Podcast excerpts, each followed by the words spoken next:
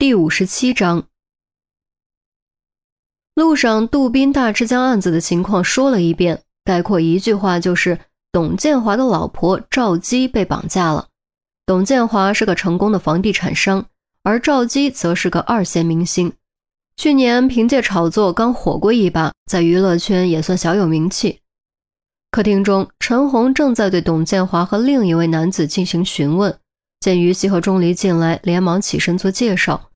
董建华一听到法医二字，立刻拍案而起，怒道：你们什么意思？咒我老婆死吗？我告诉你们，如果找不回我老婆，你们就准备扒了这身警服吧。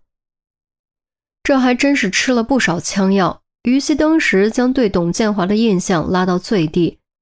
警方的确有破案的责任，但却不是该着谁欠着谁，凭什么对警方吆五喝六，恶言威胁？董先生，你先别生气，现在当务之急是赶紧破案，对不对？陈红道。董建华深吸口气，重重坐回沙发里，一副颐指气使的口气。理是这么个理，给你们二十四小时，不吃不喝不睡也得把我老婆找出来，听明白没有？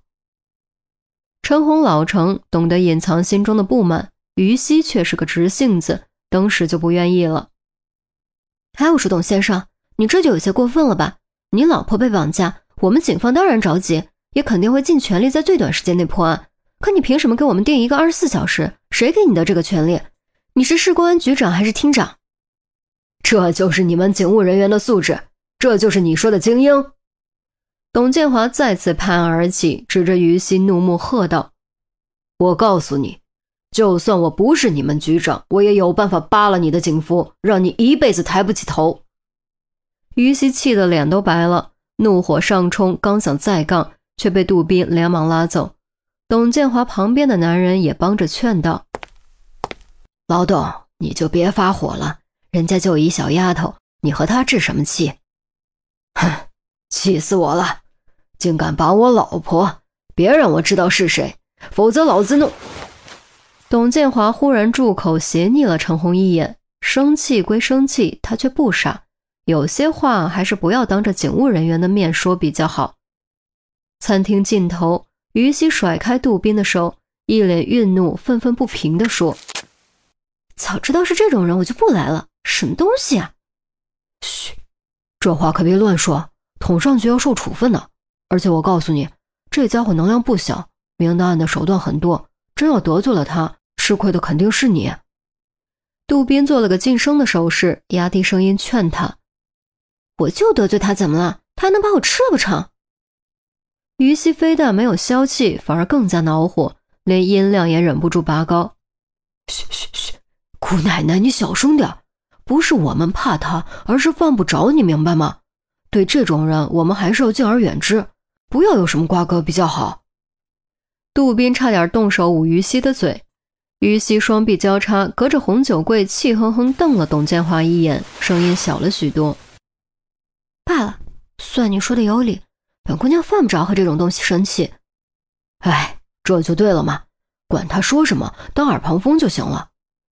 杜宾松了口气，转头去看钟离，却发现钟离居然在到处转悠，这家伙的存在感好低，亦或许是仇恨被于西拉走的缘故，如此随意，董建华居然屁都没有放一个。你老婆是什么时候被绑架的？你又是怎么知道的？有勒索电话打过来吗？钟离一边四处看一边问，语气很淡，也没有用尊称，就好像真的将董建华当成了普通人。事实上，在钟离眼中，董建华还真就是个普通人，剥了衣服往解剖台上一扔，那还不都是一样一样的。董建华显然心情不好，余怒未歇，闻言哼了一声：哼，我已经给他说过了，你想知道自己问他。他身边那个三十多岁的男人态度倒是好许多，朝钟离是以歉意的笑容。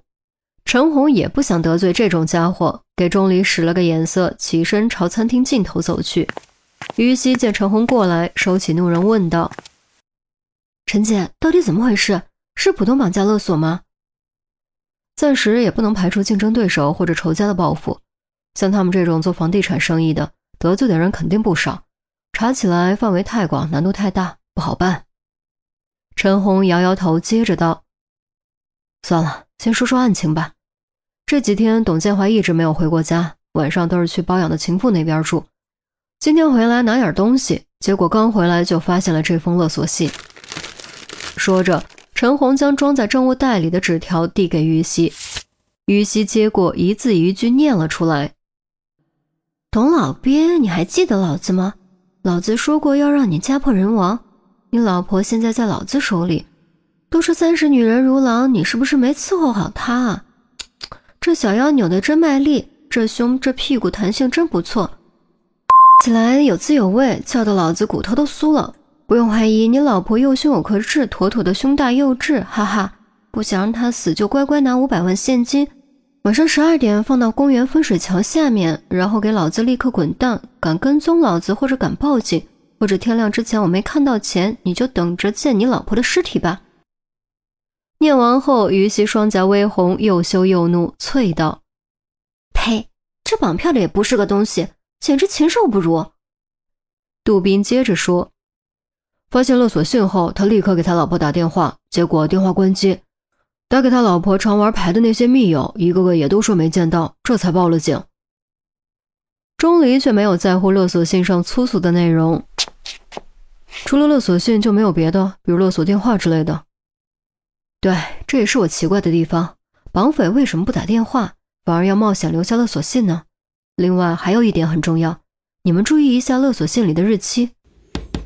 陈红指了指勒索信的右下角，于西看过日期后并没有立刻反应过来，直到钟离提醒他今天的日期，他才恍然大悟，失声惊呼：这今天七月二号，而勒索信是七月一号留下的，信上要求当晚给钱，天亮前没收到钱就撕票，现在已经过去一天，那岂不是说他老婆已经被……